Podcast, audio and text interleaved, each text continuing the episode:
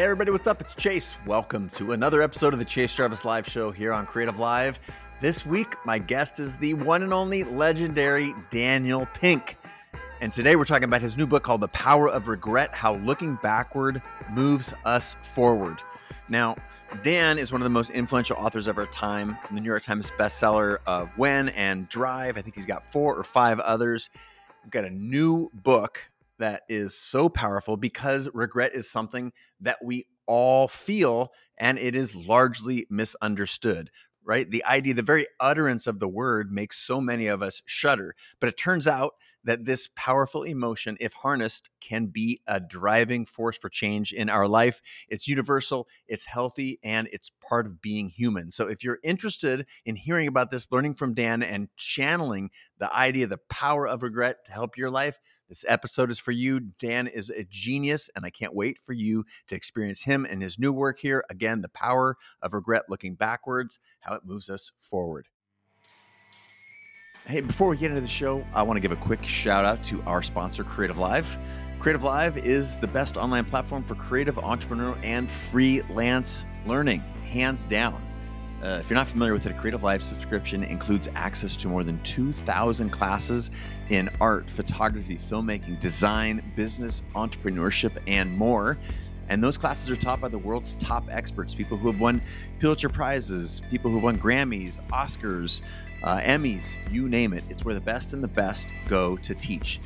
Now, since day one, Creative Live has always been committed to streaming content for free for those who can't afford the subscription that gives you access to all 2,000 classes.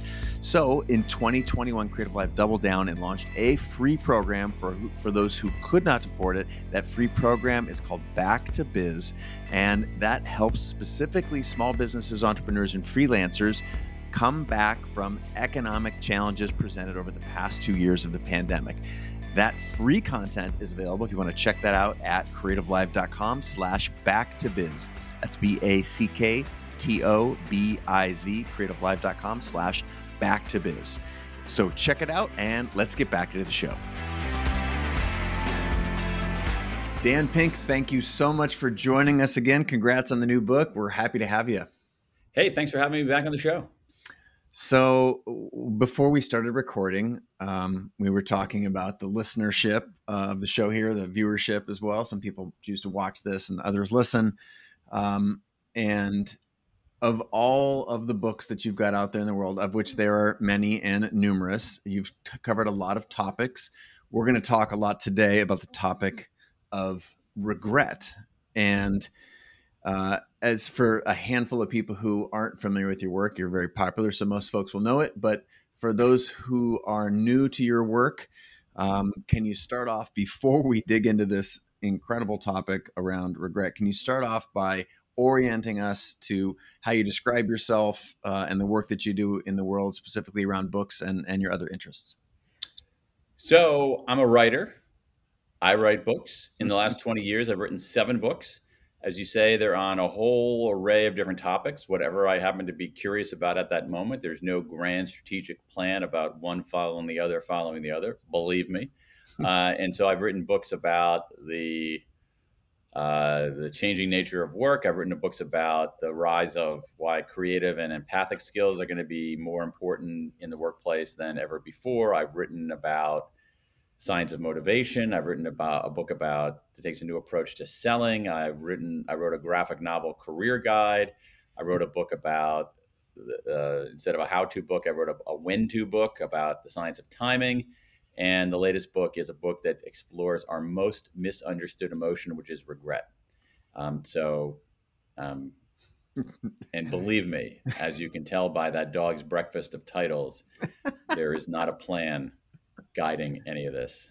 Well, it's beautiful. I do want to talk about your creative process a little later in the show. Um, but given that wide range of topics and your the process through which you you have chosen those, you recently landed on regret. And one of the reasons I was very excited to have you back on the show is what I have learned um, from listening to our listenership and interacting with this community, the creative community, for my entire life, virtually my entire work life, is the concept of regret is an, an incredibly powerful mm motivator and it can be incredibly destructive when you realize you've you know missed opportunities. And and so it's especially relevant yeah. especially relevant to our audience.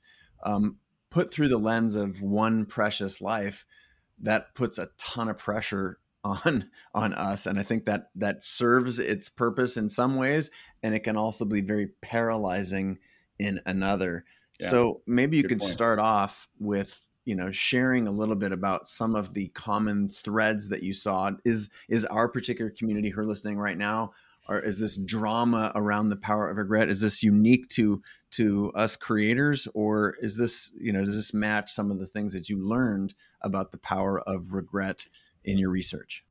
Well as much as i don't want to threaten your audience's feelings of specialness uh, it is it is not unique. Um, and in some ways chase that's the point. Um, one of the things that you see and you know the way I, I wrote I, I, did a bunch of different a bunch of different legs on which this book stands. Um, one of them is about 50 years of science on the nature of regret in neuroscience and in developmental psychology and in social psychology and in cognitive science and whatnot and what it says pretty clearly is that um, regret is ubiquitous uh, it's one of the most common emotions that people have um, it is arguably the most common negative emotion that people express. It is widespread across ages, across genders, across cultures, across income levels. Um, indeed, the only people who don't have regrets are little kids because their brains haven't developed, uh, people with neurodegenerative disorders because their brains don't work functionally, and sociopaths. Uh, everybody else has regrets. Um, and so it is common. And the other thing about it, which is a little bit of a puzzle, is that, I mean, obviously regret is unpleasant. I don't like experiencing regret. Um, so why is this thing that's so unpleasant so ubiquitous? And the answer is pretty straightforward. It's because it's useful if we treat it right. And you did a nice job of articulating some of the poles, P O L E S, about how to treat it right. Like sometimes we just ignore our regrets and there's a reigning philosophy out there that says that you should ignore your regrets, that you should never look back, that you should always be positive. Um, and that's a preposterously bad idea. That leads to delusion. On the other hand, it's also possible that we can over-index on our regrets, that we can ruminate on them, that we can wallow in them, that we can luxuriate in them. That's also a bad idea. What we want to do is we want to understand why regret is part of our cognitive machinery and then use it effectively. And that's the key to understanding the, the, the, the transformative power of this misunderstood emotion. Well, that makes me want to just jump right to the first page that I dog-eared and scribbled on um, in my uh, in my consuming of the book, and that's the three benefits mm. of regret. To pose benefit to pose regret as a benefit you know yeah. i think that that's obviously the backdrop that you just shared with us but that the concept of that is so foreign because the word regret has, yeah. is so loaded culturally exactly so exactly. so tip this on its head for us because right now i'm thinking about some things that i regret and i'm running it through this filter and it's, you're right it's hard to admit and it's hard to like pause long enough on the word regret to look for the i guess the the the beauty in it or the value in it, but you've clearly found some. And uh, so share with us, if you would, you know, these three benefits that are the cornerstones. Well, the, I mean, the, the, the, three sort of broad benefits are it helps us become better decision makers. So, um, and, and so um, let, let's take um, negotiation as a good example. Um, let's say that you're negotiating and you finish the negotiation. If you then think back on that negotiation and say, what do I regret about this negotiation? So you you invite this negative feeling. You don't bat it away. You actually summon it. the next time around, you're a better negotiator. I mean, all kinds of research like that. Uh, so in terms of decision making, um, uh, when you if you actually consciously reflect, like there's certain kinds of like cognitive biases out there, escalation of commitment to a failing course of action confirmation bias, hindsight bias. If you go back and reflect and regret, oh man, I really messed up by succumbing to confirmation bias, summon the negative emotion, you're more likely to overcome it in the future. Problem solving. Um, enormous amount of experimental evidence of problem solving where you give people problems to solve, you then induce regret. Hey, what do you regret about this? Again, invite the feeling. They do better next time around. Uh, so problem solving. Um, there's some stuff on, on strategy. Uh, you're better strategists if we reflect on our regret rather than elide them. Uh, and also a sense of meaning. Um, regret, when we reckon with our regrets properly, they deepens our sense of meaning in life. So huge numbers of positive benefits to reckoning with it properly. But properly is the key. Um, it doesn't happen automatically. We have to know how to do it systematically. Well, that's a logical next step. So systematically managing our feelings of regret seems like a tall order from the outside. And to someone who's walking down a, a jogging path right now or you know listening to this on the subway like how do you marshal the proper use of regret? I mean there, there's this yeah. amazing the, the subhead just to share people share with people uh, who aren't looking at the book as i am right now. The book is called the power of regret. Sub is how looking backward moves us forward so this is a tricky this is a tricky proposition because done done without the your guidance, we can easily spiral into totally you know, what, what, if. And so this is totally. a, this is why I was fascinated by your choice of you know this this work is because to do it invites a host of problems. To do it well extracts the value, and it's a, it's a tricky proposition. So give us some guidance. Well, um, you're exactly. It's actually not as tricky as we think, and it's the kind of thing that if you are, it depends on how long your subway ride is. If it's more than, if it's if it's if it's more than one more stop, we can totally get it done in that time. If you if you're if you're walking on your jogging path, you're going to be fine. Um, give us the uh, give us the medium version. We don't want the short so, version. We're here for long form. This is not TV, so tell us, Dan. Okay, so there there are three there are three ways to reckon with our retrospective our previous regrets. There, there, are three steps in the process, but it is pretty simple, Chase. Seriously, uh, I like to look at it as inward, outward, forward. Inward, outward, forward. So, what is inward? Inward is you have to change the way, reframe the way you think about the regret and yourself. So, let's say you have a regret. I don't know what would be one of the regrets that your listeners have. I, I regret that I um, I uh, I didn't start a business. I took the corporate job. Okay, that was the safe path instead right. of pursued my passion. Okay, so, um, so, so that's a, so let's say reframe the way you think about that. When we talk to ourselves, we're brutal, we're vicious. We talk to ourselves with with a degree of almost evil mm-hmm. that we would never bring to bear on another human being. Um, that's a bad idea. Um, it, there's there's no evidence that that's effective. If it were effective, I might be able to excuse it, but it's not effective um, nor is boosting your self-esteem effective. What's what's more effective is something called self-compassion, uh, which is the work. I encourage your listeners to check out the work of Kristin Neff at the University of Texas, who pioneered this line of research. Um, what self the best thing you can do to start is how do you think about yourself and your regret, which is to treat yourself with kindness rather than contempt. Believe me, I've collected regrets from people, thousands of people all over the world. If you're having a regret about staying in a lackluster job and not following your passion, you are not alone. Believe me, you are not alone. That is a very common regret. Treat yourself with kindness rather than contempt. Recognize that your regret is part of the human condition, and also recognize that this doesn't fully define you. You have other aspects of yourself that, like, you can't you can't take a single decision or indecision and say this 100% encapsulates who I am as a human being. So, and that relieves you to go to the next step, which is this um, outward. There is a very strong argument for disclosure.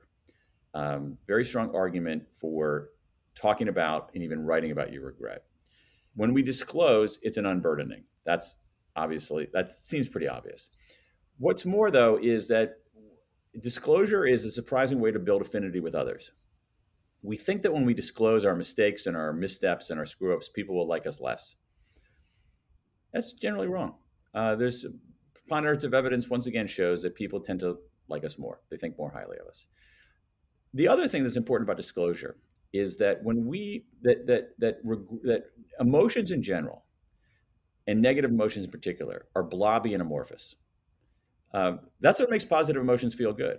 It's kind of magical. you know, you're not defining it. You're not making it concrete. You're, joy or awe or something like that. That's why it feels so good. It's also why negative emotions feel so shitty is because they're amorphous, they're abstract. And so one of the things you can do to in some ways defang negative emotions is to convert them from this blobby abstraction into concrete words, which are less fearsome. So write about your regret for 15 minutes a day for three days, or tell somebody about the regret. That begins the sense making process. So we've gone inward, you're treating yourself with kindness rather than. You are disclosing outward, you're making sense of it. The final thing is is to extract a lesson from it. And we tend to be pretty bad about extracting lessons for ourselves, uh, solving our own problems. Um, we're too close to it but we tend to be pretty good at solving other people's problems. So what you want to do is you want to do something called self-distancing, which is a way to sort of think about yourself as another person. So you could say, um, you could talk to yourself in the third person. There's some interesting research on that. So instead of saying, what should I do? You say, what should Chase do? Um, you could think about what does the you of 10 years from now, zooming out that way. What does the you of 10 years from now want you to do? Um, the best technique is if your best friend came to you with this dilemma, what would you tell her to do? And when you do that, people always know. And so, what it might mean is, on, on this particular one, is this: Hey, treat yourself with kindness rather than contempt. This is a pretty common kind of regret. It doesn't fully define you. Second, talk about it, make sense of it. What is it about staying, starting your own thing, pursuing your passion that is meaningful to you? Um, you know, what? Why do you? Why do you want to do this? Make sense of it, and then finally extract a lesson from it. And the lesson could be, you know what? Maybe I should start a side hustle for the next six months and see how it goes. Maybe I should, you know, and and uh, and that's it. And all that does is like very calmly normalizes the, the regret and uses it, you know, and sort of enlists it as a tool rather than, you know, shrink from it as a threat. So these send these these ideas are obviously exceptionally useful for what I would consider regret with a small r. Okay. Career choices, you know, friend choices, how yep. we behaved in a particular moment. But I know from some of my own research and writing, and have um, it has been powerful for me this this ultimate regret with the capital R as at the end of our lives. Hmm you know how do we look back you know and and the chief regret according to some research that uh, when i wrote my last book was the chief regret was in many senses living a life that other people had prescribed for us rather than our own. And right do you believe that these these this same formula the same you know inward outward forward the you know the the leveraging of regret how does that all reconcile at the end with the regret of capital R? Are there big things, and and do you advocate therefore that we can elim- potentially eliminate this capital R regret at the end of our days if we're essentially doing the lightweight work along the way? Is one is one a cure? I, I think so. I don't. I don't. I'm not sure. I believe in like the the. I'm not sure I buy the premise of a capital R regret. Um, you know what I found is that people tend to regret the same things over and over again. Um, mm. Well, there are a number of different there are a number of different things in response to that. Number one is that I have a certain skepticism about deathbed regrets um, because I'm not sure um, how accurately they're recorded. And I also think it's kind of late to be dealing with your regrets when you're drawing your last breath. It doesn't seem that useful to me. Um, I'd rather have people reckon with it a little earlier than that.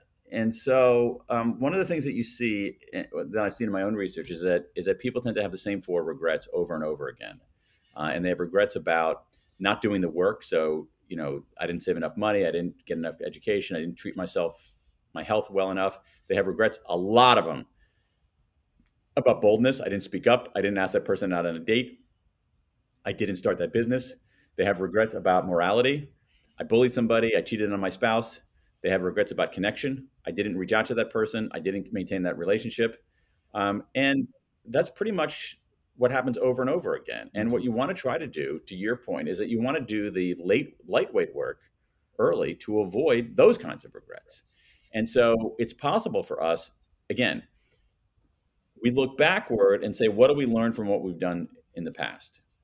we can look forward and say, how can I make decisions now that will avert some of my regrets in the future?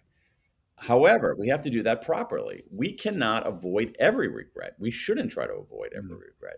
So I don't want people agonizing, saying, "Oh my God, what will I regret more? Buying a blue car or buying a gray car? What will I regret more? Um, you know, uh, going on a, a, a one week vacation to place A or place B. I don't want people agonizing over that because it's pretty clear to me that the person they are in 10 years or 20 years, and I'm hoping that they're not on their deathbed there. It's almost irrelevant whether they are, but let's just hope that in 10 years you're not on your deathbed. I think it's a pretty safe bet what you of 10 years from now is going to care about. You're not going to care one whit about whether you bought a blue car or a gray car, but you are going to care about whether you reached out to a friend or whether you let an important relationship dissolve. You are going to care about doing the wrong thing. You are going to care about not taking a sensible risk. You are going to care about not establishing a, a sturdy foundation. And that's it. And so when we look forward, we should try to anticipate those four core regrets and pretty much chill out about everything else.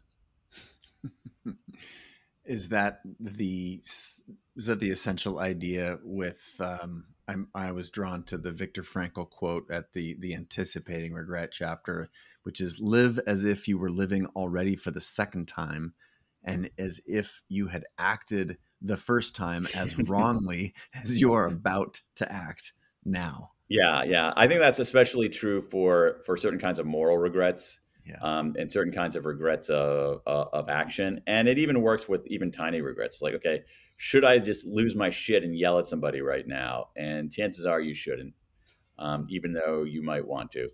Um, so I think that's generally pretty good guidance. But when it comes to the enduring regrets, it's pretty clear for most people what they're going to regret in 10 years or 20 years, or God forbid, on their deathbed. And it's not going to be these small things, it's going to be these bigger things. And so act now to try to avert those. Is it is it true in your experience that we most often regret not doing something rather than doing something? Did you find well, that in your research? Uh, yeah, that's a huge finding in all of the research. So I also did a very large public opinion survey of the U.S. population. We sampled 4,489 Americans, weighted sample so it reflected the glorious demographics of the United States of America. Asked people a bunch of questions and that came out wide, loud and clear. It's come out. It's come out in the previous research too. And there's an age effect here. When we're young, we tend to have equal numbers of regrets of action and inaction, equal numbers of regrets about what we did and regrets about what we didn't do. But as we age, oh my, the inaction regrets take over. 30s, 40s, 50s, 60s, it's two to one regrets about inaction rather than action. Wow. Wow. So what let's just pull on that thread just a little bit more now. So how then maybe this is secondarily in the research how then do people feel about actions taken that did not pan out relative to inaction? Good question. That's, that's a really really order. good that's a really really good question. And i got it i didn't ask that question explicitly but i got some of it anyway in this in this because i also collected 19000 regrets from people in 109 countries and I got some of that. To my surprise okay so so there are people who there are people who started let's say started a business let's use that one. Yep. there are people who started a business and it failed and some people regret that i shouldn't have started a business. I didn't know what i was doing. I had a shady business partner et cetera et cetera i really regret doing that. But there weren't that many. And there were even some who said i started that business. It went south but i tried. Sort of a bummer but i tried. Um, there was less there was less of that. There, people were less outcomist than I expected them to be. Um, and I think what bugs people about these boldness regrets is not this fantasy that everything in their life is going to be perfect if they had chosen wrong, chosen better. It's that they don't know. They had a moment in their life when they could do something, when they could step up, when they could try, when they could show some courage. And they didn't do it and that's what bugs them. That is about as close as I've ever heard you, Dan Pink, give advice. You always take this research approach and like the, the data says and the, my interview said, but can you state that as is this is this you giving advice or is this me putting a veneer on it that's not actual? No, I mean I, am I'm, I'm I'm happy to give. I'm happy. I'm I'm happy to offer. I'm happy to offer advice. Um, I just think that you know and I, and I, will answer your question directly, but let me let me offer a lengthy Please. and irrelevant preamble. the uh, the I, I, think that when anybody makes a claim on of any kind, you sh- we should all be generously skeptical and listen listen to it, but also say to that person, "How do you know?" And so I always like to when where I can, I always like to show my work um, and say, "Okay, here's how I know." Yeah, because I think it confers greater credibility to the claims that I'm making, and I want people to evaluate the the sources. I want people to evaluate the basis on which I'm I'm I'm offering these these claims. The same thing is true when it comes to advice. I'm I'm totally happy offering advice. I just want people to know that the advice is the advice is based on not my intuition and not my tiny little slice of experience as one human being among 8 billion on the planet, but um, based on something more comprehensive. And so I do think, now I'll answer your question. I do think there's a lesson there. And I think the lesson is that we should have, in general, a slight bias for action, uh, a slight bias for doing things rather than standing by. I really do. Um, and it's especially true in our in our professional lives, in our personal lives, in our romantic lives.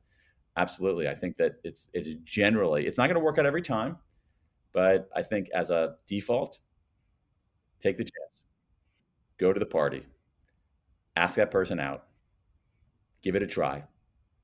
I think as a general life philosophy, I think it's the way to go. And and there are a couple of reasons for that. One of them goes to exactly what you were saying, which is that we have more inaction regrets and action regrets. So it's a way to extinguish those. The second thing, which I think is more intriguing, something I discovered myself, is this: is that we I feel like we're over indexed on planning and under indexed on acting in general, in terms of how we figure out our life. And so you might say, Oh, I want to start a business. Therefore, I need to write a lengthy business plan and I need to make sure that I have two years of savings and I need to talk to 100 people who've done this before. And, I, and, and those are not inherently bad ideas. But I think that we can overplan and underact and because acting is a form of planning. You know, when we act, we figure stuff out. And so the idea that for doing anything, you have to figure it all out and then execute, I think is wrong. Um, I think it's wrong as a matter of how the world works. It's wrong because acting is a form of figuring stuff out. And so, and so I, I do think that the the lesson of these regrets is that we should have, you know, in general, a, a kind of a bias for action.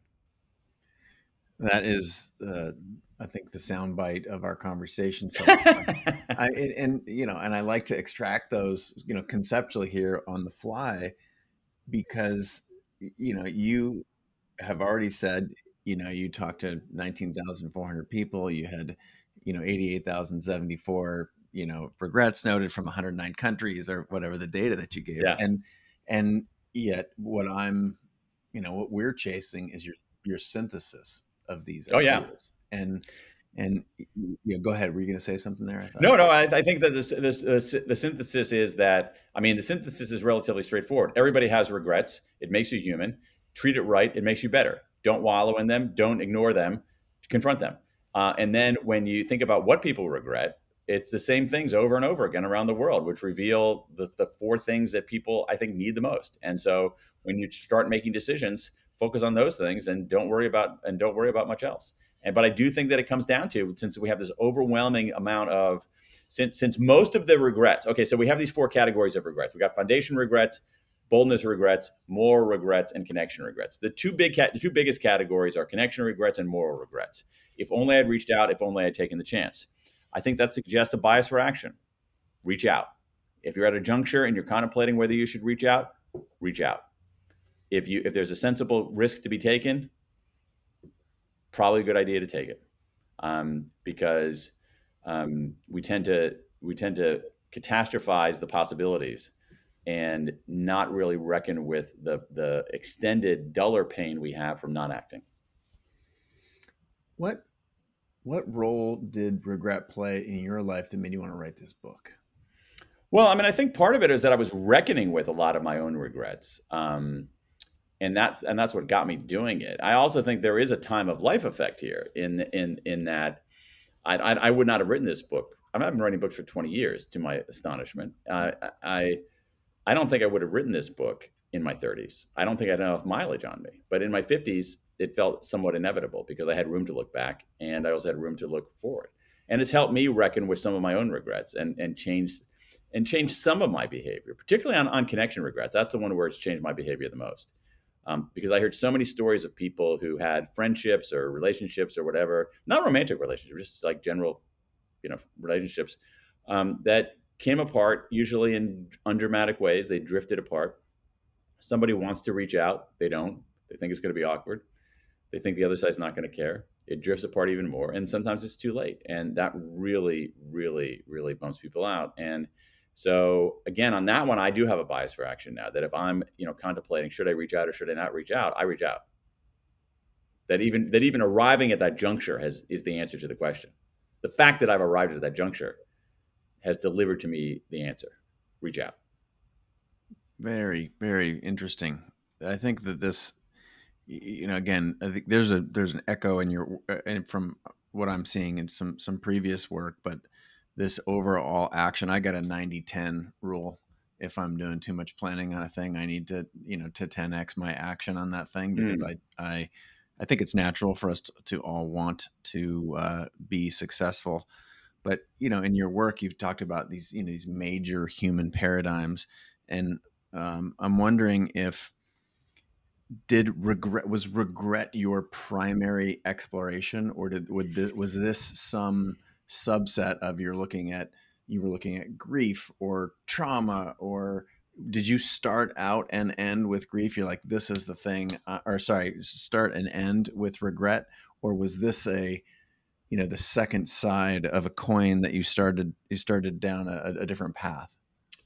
Um, well i mostly yeah no it was it was almost all exclusively regret. I actually just i mean it's not quite in response it's not quite your response but i actually was uh, um,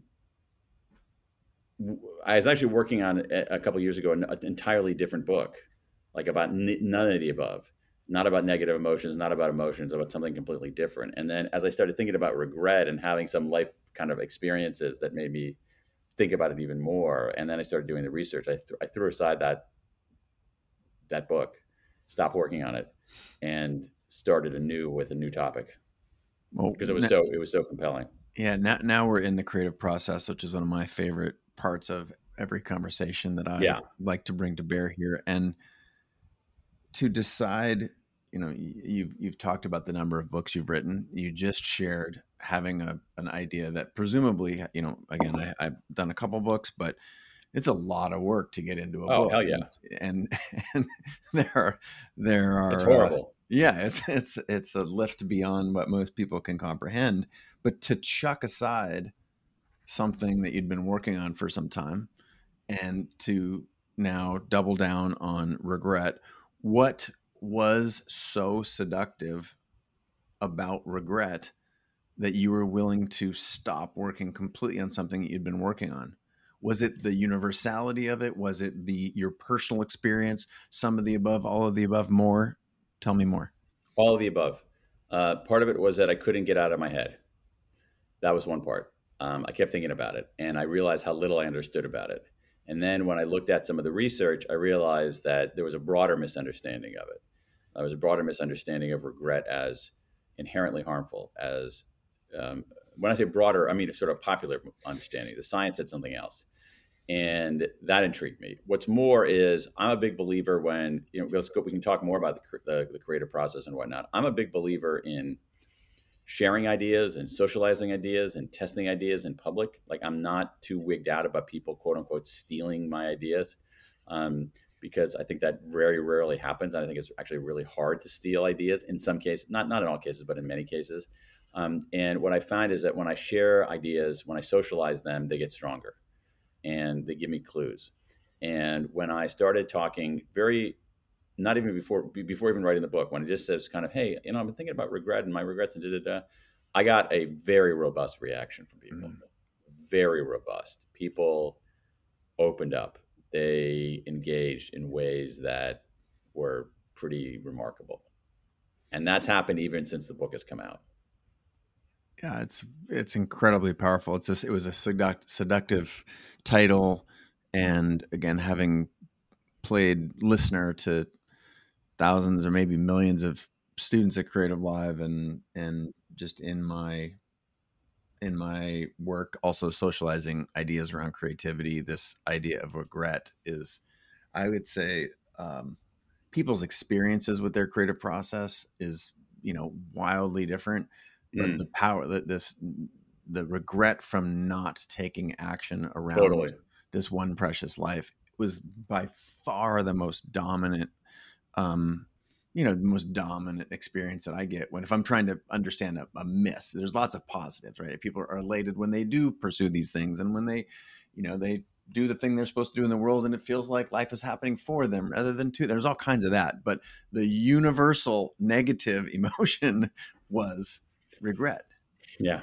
so why are there so few books on it why is it as our mutual friend Brené Brown says the world needs this book that you wrote why is there so little on it Because we've been fed a bill of goods.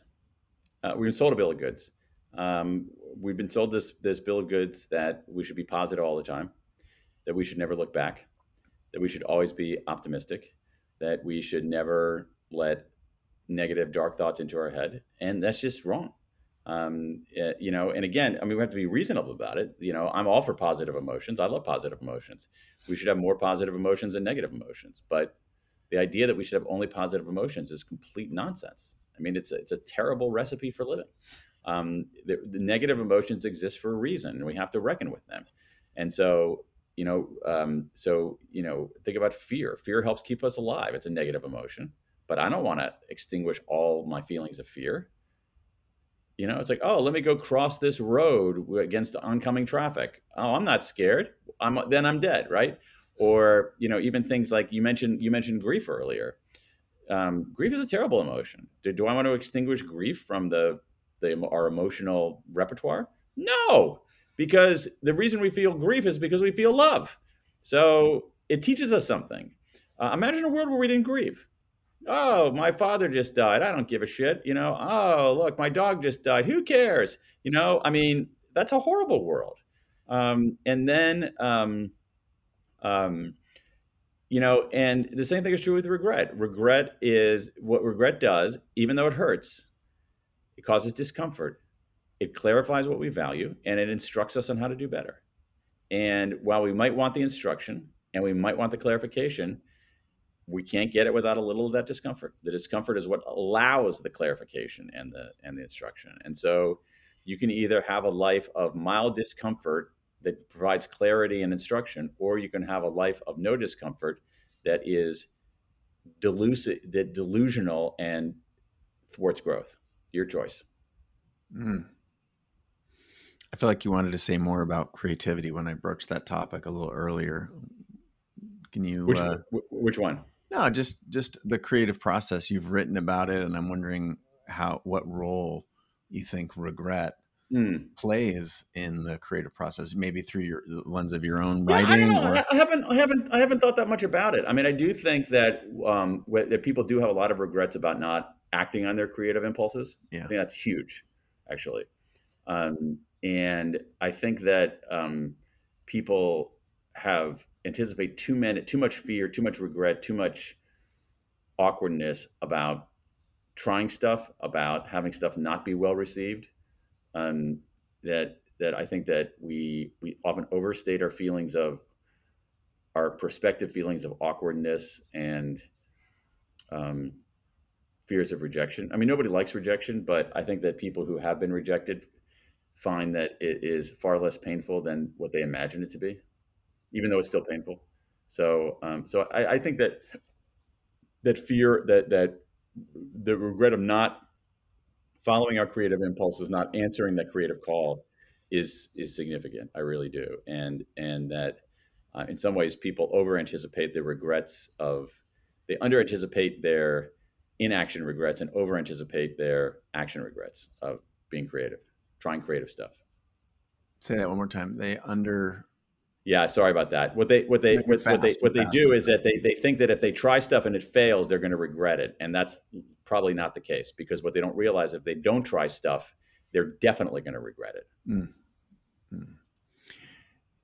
this let's go back to early on in our conversation now you talked about this internal journey that we go on, and specifically, I'm intrigued by the ideas of uh, of our self talk and how brutal Yeah. we can be. And you know, I I try and live by the mantra: the most important words in the world are the ones we say to ourselves, and try and reconcile this importance of our self talk with how otherwise brutal we are and everyone this is a this is not a isolated pattern it's more common to be brutal than to not be brutal what why why are we you know why are we so brutal and you know what can you, you've you've i mean you go deeper in the book but here in the, this our conversation today is like yeah be kind to yourself mm, give me a little bit more because that sounds that's, i want more of that but it sounds or i guess my experience is that it's harder than Yeah. than you know the hand waving panacea that we're you know Yeah. Yeah. Yeah. Um, I, I think it's it's a couple of reasons. The first is that we sometimes we we we compare ourselves to some imagined perfect perfect state, and so that's a game you're going to lose before the game even starts. I think that's part of it. Um, the second thing is that I think we've been seduced into believing that severe self criticism is motivating and enhancing, and the evidence is not there. Um, in, in some ways, severe self criticism is a form of, I, I actually think it's a form of internal virtue signaling.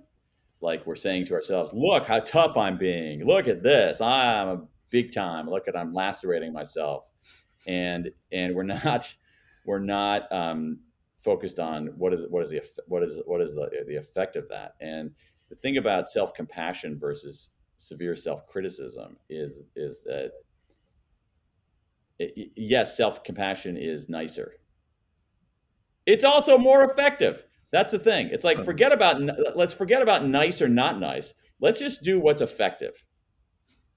And so, if you were to tell me that lacerating yourself internally is the best way to improve performance, I would say I got that down. Let's go.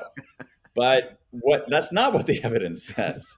The evidence says that that kind of self-criticism doesn't do much for you. So, and what does do much, what, what does do a lot for you uh, in terms of our performance, even in terms of our physical and mental health, is self-compassion. So, if I have a choice between A and, and B, and A is ineffective and B is effective, right I'm going to go with B most times. feeling bad and ineffective or feeling feeling better and effective i mean that's it's this is exactly where i want Right. to get with this with this this thread Right, it's like right, well said. Yeah, if those are the two choices you can beat yourself up and be less successful and less happy or you can acknowledge um, you know learn from be kinder to yourself self self compassion and it's actually better what would you choose? And yet this is why i'm obsessed with this you know this aspect of your work is like it's the research says it's true it, it's true in our own experiences empirically yet why is it so hard? Is it a cultural narrative? Could is be. it it could be that um, it, it could be a case where our intuitions are off, where we think that that that harshness is more effective than kindness, and that's probably true in some. I mean, that's certainly true in some cases, but in this particular case, it's it's um, it's not. I think the other thing is that no one's ever taught us. Uh, no one's ever taught us how to do the other thing, Yeah. and so you know when I when I say that people don't know how to deal with their regrets, that you know some people ignore them and some people wallow in them. I don't put the onus on the individuals because no one ever teaches us how to do this kind of stuff. yeah And if we teach people, if we equip people with ways to process their regrets, reckon with their regrets, and list their regrets as a positive force, um, we'll make people's lives better. But I, it's not going to happen magically and organically and without any kind of effort and intention. that is very well said um that and i think that's one of the reasons that this you know go back to why regret was powerful and when you start to dig deep and what i did in in the case of reading via pdf i've, I've already stated once which is very difficult um, is in, in reading the work it's like god this makes so much sense. These are tools that we should be given. Why is there so little material on this? Why does you know why does these concept of grief and vulnerability and like why doesn't it include this overarching umbrella of regret? Especially again, going back to my empirical experience, is that this is a thing that is universal. yeah It's fascinating to me. Um, one one more little pull on this thread of self compassion. There's a, a bit in the book about normalizing and neutralizing and you know i'm i, I want to keep pulling on this because to say you know have compassion for oneself is still you know it's it's nebulous for most. We need actual tools and we need to practice these tools in order to get good at them just like anything. These are muscles that we develop over time and it is not natural. Maybe it's our biological our, our, biological wiring for a negativity bias or i don't know what it is. We don't have to surmise but this idea of normalizing and neutralizing give me 10% more on that um, well, I mean, what we want to do, it, th- th- those two those two things work hand in hand because when something is normalized, it becomes less threatening, and so therefore it's neutralized. And so, so, so tactically, one thing you can do if you're feeling regret is ask yourself: do you think you're the only person who's ever had this regret? Uh, are you the first person to have this regret, or are you the only person who's had this regret? Do you know anybody else who might have this regret? And even those kind of small techniques are are really useful because I can guarantee except for something really, really kind of bizarre and freaky. Almost every regret you have is something that other people, that literally tens of thousands, if not millions of other people have. Um, and so, so ask you. So anyway, just uh, just tactically, that's a way to do it. Are you the first person to have this regret? Probably not. Are you the only person to have this this regret? Probably not. Do you know anybody else who might have this regret? Almost certainly. And that's a way to normal. It's part of the human experience. It's part of the human condition and that and the, the act of normalizing it, as you say, neutralizes it. You, in doing this work, came up with a lot of, uh, you know, there were a lot of discoveries. I'm assuming, and these are the things that you've put in the book. I'm mm-hmm. wondering. I hate if, if the tables are turned. I hate being asked questions like, "What was the most?" Anything that's a superlative, the most, the biggest, the yeah, Yeah. I hate that. So I'm not going to do that to you. But I want to know: were there a handful of things that were surprising in doing this work, specifically around regret that you would have assumed differently if you were just following your intuition or just, you know, writing from your own experience? Like, w- were there any paradigms that you you considered surprising? I was surprised at how universal the regrets were, the kinds of things that people regretted were. I, I constructed this quantitative survey that I mentioned, this giant poll uh, with very large samples of demographic subgroups in order to make good claims about those groups. And there weren't many demographic differences. Um, I did this world survey in, in part to see what kind of national differences there were. There weren't that many, very, very few. I would, I think the biggest, the biggest conceptual surprise for me was the universality of what people regret all over the planet. That kind of blew me away.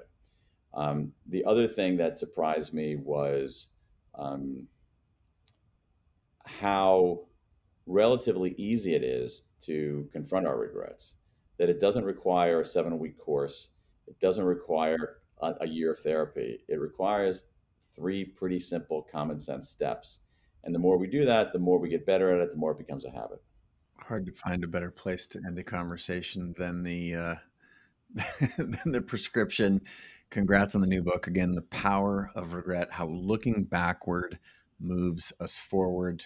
Love your work, Dan. Thank you so much. Thank you, Chase, for having me back on the show. I really enjoyed it. We're super fans here in our community, and the work that you do is so directly applicable to um, those of us that have chosen different paths um, thanks again for doing the work that you you um, are doing. And I'm guessing that you may have picked that other book topic that you cast aside. Maybe you're working on that now. We'll look forward to. Your... I'm not. you you already you got past that. Uh, you no regrets, I might add. no, yeah, exactly. No, I'm uh, I'm not I'm not working on anything new right now. I'm I'm I'm basically trying to make it through each day. Recover from the, the putting this new work out into the world. Um, exactly. Anywhere you'd like to steer us besides, again, we're, we're good buyers of books. I think books are an incredible way to create leverage in our lives and learn from all of those surveys that you talked about and studies and, and of course your, your synthesis. Anywhere you'd steer people, like your website? Uh, you can, they can go to my website, which is danpink.com, D-A-N-P-I-N-K.com. Thanks for being a guest. We're, uh, we're always in your corner. Thanks a lot, Dan. I hope you All right. Thank you, Chase. All right, signing off to everybody out there in the internet world and in your ears and eyes or however you're consuming this information. Until next time, Dan and I bid you adieu. All right, that's all for today's show. But hey, before you go, I want to say thank you for listening and also for engaging with the platform. Wherever you consume the show, whether it's on Apple, Spotify, Stitcher, anywhere, thank you so much. Reviews help a ton if you're willing to. And I want to let you know, uh, in an effort to continue the topics we explore here on the show, or if you have questions, you can always direct your comments to me on all my social feeds. I'm at Chase Jarvis everywhere. But also, I will see your message quicker if you shoot me a text. That's right, I can text directly with you. The best way is to hit me up at 206 309 5177. I get a lot of text, so I can't always get back to you right in the moment. But trust me, those are my thumbs on the other end of the keyboard. So, want to say thanks so much, and I look forward to engaging with you soon.